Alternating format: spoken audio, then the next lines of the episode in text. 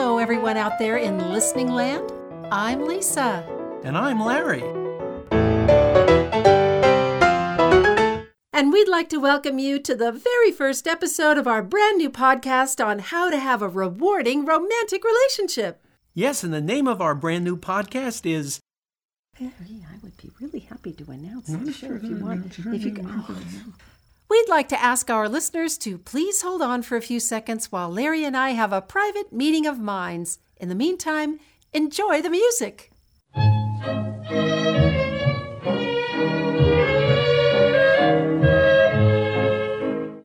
During our little break, Larry asked me to take over the next part of our show. Lisa, that's not what I said. Ow! Sorry, I dropped my notebook. If everyone will please excuse us for just a few more seconds.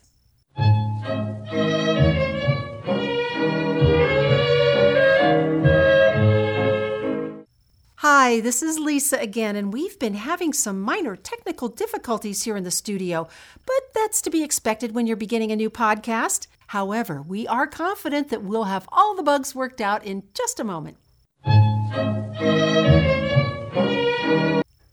I'm sorry, I just can't agree with you on that. Larry, are you going to make me put my foot down again? If you do, I hope it doesn't hurt as much as your notebook did.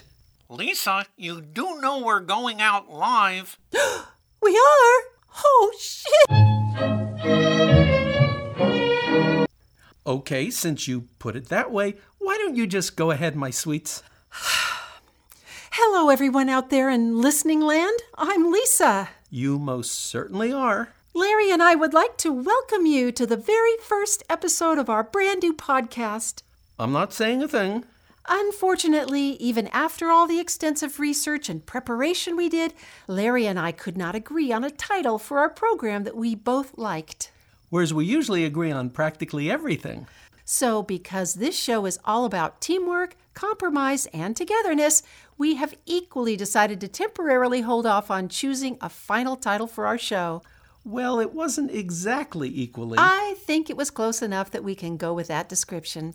So, until further notice, we'd like to welcome all our listeners to the very first episode of Lisa and Larry's Untitled Relationship Show.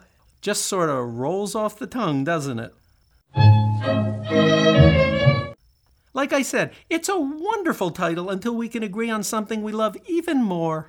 Since we're already well into our time slot, we should probably start discussing the love lesson we had planned for today. After all, we don't want anyone out there thinking that we haven't created a perfectly conceived show that will focus on the most important issues facing you, whether you're wanting to begin a romantic relationship or you're already in one and you want it to be a wonderful experience for both you and your partner. Now, when you say both, that means we're only focusing on two person relationships. That's right, Larry. No menage a trois or communal loving on our show.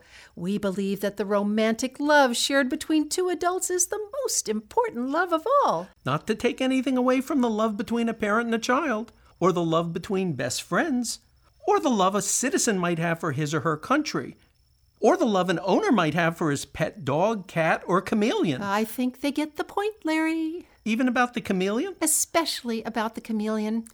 So, getting back on track, as I'm sure our listeners can tell, Larry and I are deeply and devotedly in love with each other. That's right, Lisa. And naturally, we wanted to share with our audience all the knowledge we've accumulated while being in such a loving relationship because we want everyone to have their own romance that's every bit as joyful and rewarding as ours. Perfectly stated, honey. I couldn't have said it any better myself. Time out for hugs. Oh, oh uh, here, here, let me help you, sweetie. Your shirt collar is sticking down your throat. Thanks. That's much better. Oh, do you need time to recover? No, I, I think I'm okay. Other than the fact that your button dislodged in my throat. Oh, it came off of my sleeve. Open wide. All better, and I'm so happy that now I won't have to find a match for my other button. Much appreciated. I'm sure our listeners would like to know why you and I are such experts on the subject of love and relationships. You mean they aren't just going to take our word for it? I don't think so, Larry. For starters, I have a master's degree in marriage and family therapy and an undergraduate degree in social work. Whereas I have a bachelor's degree in rock polishing. But it's amazing how much social interaction there is in that field. And speaking of that, our listeners might want to pick up a copy of Larry's new self published book on the similarities between shiny minerals and smoothly functioning relationships. I know I couldn't put it down until I had read it cover to cover, and I'm not just saying that because the book is only 17 pages long. Nope. Even if it had been three pages longer, it still would have been a real attention grabber. Copies can be purchased on our website as soon as our site's been declared virus free. We'll let you know when it's okay to go on there. Yes, and we feel especially bad for everyone whose hard drives melted when they went on our site and tried to order the book. But at least they'll be getting a free autograph copy when they get a new computer and send us their mailing address. Mm-hmm. So even though Larry and I are highly qualified to teach you about romance from an educational standpoint, there's another reason that we're experts in this field. That's because we've both been in many, many relationships during our lives, and although most of them were completely disastrous, including the two times Lisa was left stranded at the altar, through all the nightmarish couplings we've been in, once we met each other, we finally discovered the true meaning of love, how to ignite it, foster and sustain it, and have it be a beacon to keep you safe, warm, and happy for the rest of your life. Larry, when you said that we've both been in many, many relationships, that's not really accurate from my perspective, although I will admit that most of my relationships were completely disastrous. I, I guess I was speaking for you and me together. Taken together, the two of us have been in many, many relationships. Well, then, that would mean that you've been in many, many relationships because I've only been in a smattering of them, maybe only a semi smattering. So, as I was saying, Lisa and I have had a number of romantic experiences. But before we began dating, you said that in addition to your failed marriages, you were only in a handful of relationships, and you don't necessarily have very large hands. So I'd be curious to know how many, many, many is. Sweetie, it's not like I slept with everyone I dated. Just because a man goes out with a woman doesn't mean he's having sex with her. In in fact, the last woman I dated before you, she was an absolutely drop dead, gorgeous blonde with a killer body. I spent the entire night at her place and I still didn't sleep with her. I find it hard to believe that you spent the night with someone who looked like that and you didn't even try to have sex. Well, in the interest of total honesty, which Lisa and I consider to be the most important part of any successful relationship, I accidentally locked myself in her walk in closet and I couldn't get out until the next morning after a locksmith came over and removed the doorknob. So technically, I did spend the night at her place, although I probably should have mentioned that I was forced to sleep on her closet floor, curled up between her vacuum cleaner and clothes hamper. In fact, I had to use her dirty clothes as a pillow, and I woke up with a pinched nerve in my neck that hurt for two weeks. I don't consider that good evidence that you can spend the night with a gorgeous woman and not have sex. Oh, even after I got out of the closet, there's no way I could have had sex with that pinched nerve. Or if I had, I certainly wouldn't have enjoyed it very much. That's not the point. If you didn't have to curl up on her closet floor and you never got that pinched nerve, I assume that you would have tried to have sex with her. Oh, that wasn't going to happen. She was furious because I had been nosing around in her closet when she was in the other room. I probably would have had to buy her a large bouquet of roses or some gold plated earrings before she'd even consider fooling around with me. Her loss, of course. I'm still waiting to know your definition of the word many.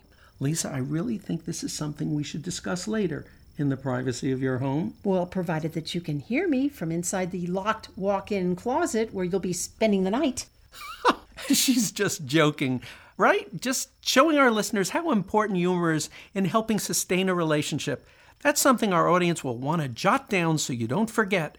Oh, and if you didn't already write down how important honesty is in a successful relationship, you should jot that down too. And forgiveness should also be on the list, maybe even above honesty and a sense of humor. Larry, we never discussed whether we would ask our listeners to write things down. Some of them might be driving and they should be concentrating on the road rather than making notes or typing on their phones. Others might be out jogging, I don't know, and if you try to use a pen while you're running, you might poke your eye out. Okay, I admit I was wrong by not first discussing with you whether we should ask our listeners to write things down. And admitting you're wrong is another important ingredient in a healthy relationship, maybe even more important than honesty, a sense of humor, or being forgiving. So our audience might want to jot that down too. Harry, you, you just admitted that you were wrong because you told our listeners to write things down, and then right after that, you told them to write that very thing down. By any chance, do you spot the irony? I don't want to point blame, Lisa, but if you recall, I didn't think we had done enough preparation before launching this relationship podcast idea that I had. That you had? I meant that we had. Yes, we had it after I first suggested it to you. Anyway, I thought we should spend a lot more time fleshing things out so everything would run as smoothly as possible from the get go. So you're saying that it's all my fault because I felt that spontaneity would be important in capturing the true essence of relationships? Because even in a relationship as loving and mutually supportive as ours, you can't always plan everything. Events just happen, and the couple has to quickly react to them and solve problems in real time. You know, I'd never blame you for anything, Lisa. And not blaming your partner is another extremely important component of having a good relationship. And since our listeners won't want to forget that, I urge them to be sure to write that down. Larry? Looks like that's all the time we have for today. Our very first episode on how to have a successful romantic relationship. We'll be back next week. I think it might be more like two or three weeks before we're ready to deliver this podcast the way we'd agreed. Oh, I'm sure we'll get these tiny little insignificant things straightened out in no time. Tiny little insignificant things. This is Larry speaking for Larry and Lisa. Lisa and Larry. My mistake. Saying, we'll see you whenever next time is when we'll be sharing more tips on how to have a healthy, successful, and stress free romance with that special someone. And this is Lisa wishing you a lifetime of loving with the love of your life.